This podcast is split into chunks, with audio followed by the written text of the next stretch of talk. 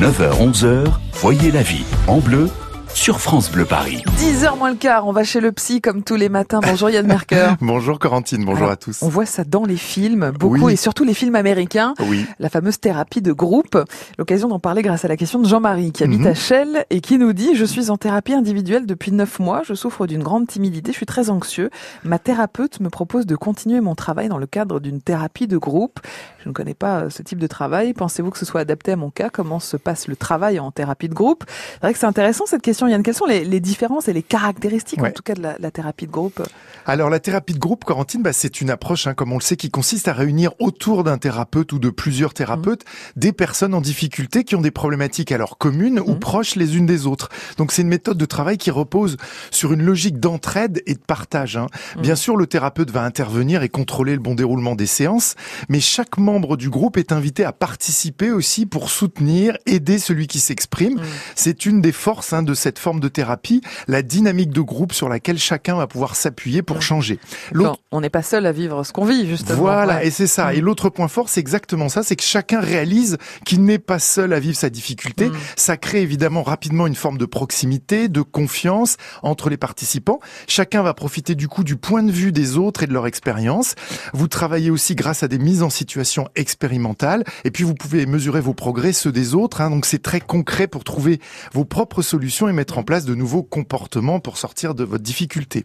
Alors évidemment, elle est particulièrement adaptée, cette thérapie de groupe, pour les difficultés qu'on appelle liées au regard d'autrui. Mhm. Hein, donc par exemple, évidemment, le manque de confiance en soi, l'estime de soi, mais aussi les problèmes de sentiment de solitude, d'imperfection, de difficultés de communication, Mhm. et bien sûr tout ce qu'on appelle les troubles du comportement, vous voyez, boulimie, anorexie par exemple. Les formes d'addiction, Mhm. exactement, l'alcoolisme, les troubles anxieux, et puis la gestion aussi de certains traumatismes. Est-ce que c'est efficace sur tout le monde, euh, Yann et Mm. Est-ce qu'on peut tous participer à une thérapie de groupe ou est-ce que c'est réservé à certains profils? A priori, tout le monde peut s'inscrire dans ce mode de thérapie, mais c'est évidemment le thérapeute qui va évaluer si le type de travail est adapté à votre problématique et à votre personnalité. Alors, faut en particulier que votre influence soit utile, bienveillante pour Mm. les autres.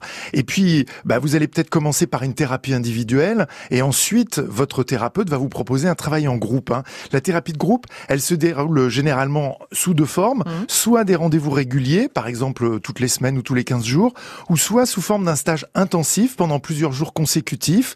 Là, le groupe, il est constitué de 8 à 15 personnes et le nombre de thérapeutes varie de 1 à 3. Mhm. Pour finir, moi, je dirais que la thérapie de groupe, c'est une forme de thérapie intéressante parce qu'au-delà du travail que vous allez effectuer sur votre problématique, elle vous permet aussi d'améliorer une capacité d'écoute. Elle vous fait travailler sur vos émotions en Mhm. présence avec d'autres personnes et elle vous aide aussi à, à recréer des liens pour vous affirmer.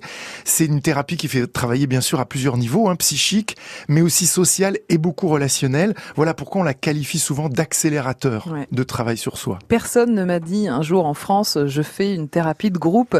C'est répandu, en tout cas ça existe, c'est sûr ça existe, mais c'est vrai qu'il y a encore un peu un sentiment de gêne, de, de malaise ou de honte parfois Mhm. même de dire qu'on appartient à une thérapie de groupe parce qu'elle est souvent associée dans notre esprit seulement aux addictions Eh oui, et donc forcément euh, pour l'image de soi c'est pas toujours facile à assumer. en tout cas ça peut être une bonne piste donc. Oui, complémentaire, Merci intéressant. beaucoup Yann, on va se retrouver demain? Oui, on se retrouve demain. Alors vous faites peut-être le pont, vous êtes peut-être en train de travailler de chez vous cette semaine. Mhm. Quelques conseils pratiques pour télétravailler avec Ah. efficacité et confort. C'est pas toujours évident le télétravail. Pas toujours. On alors parle on en parle demain. Demain, à demain Yann et Bonne et journée. bonne journée sur France Bleu Paris.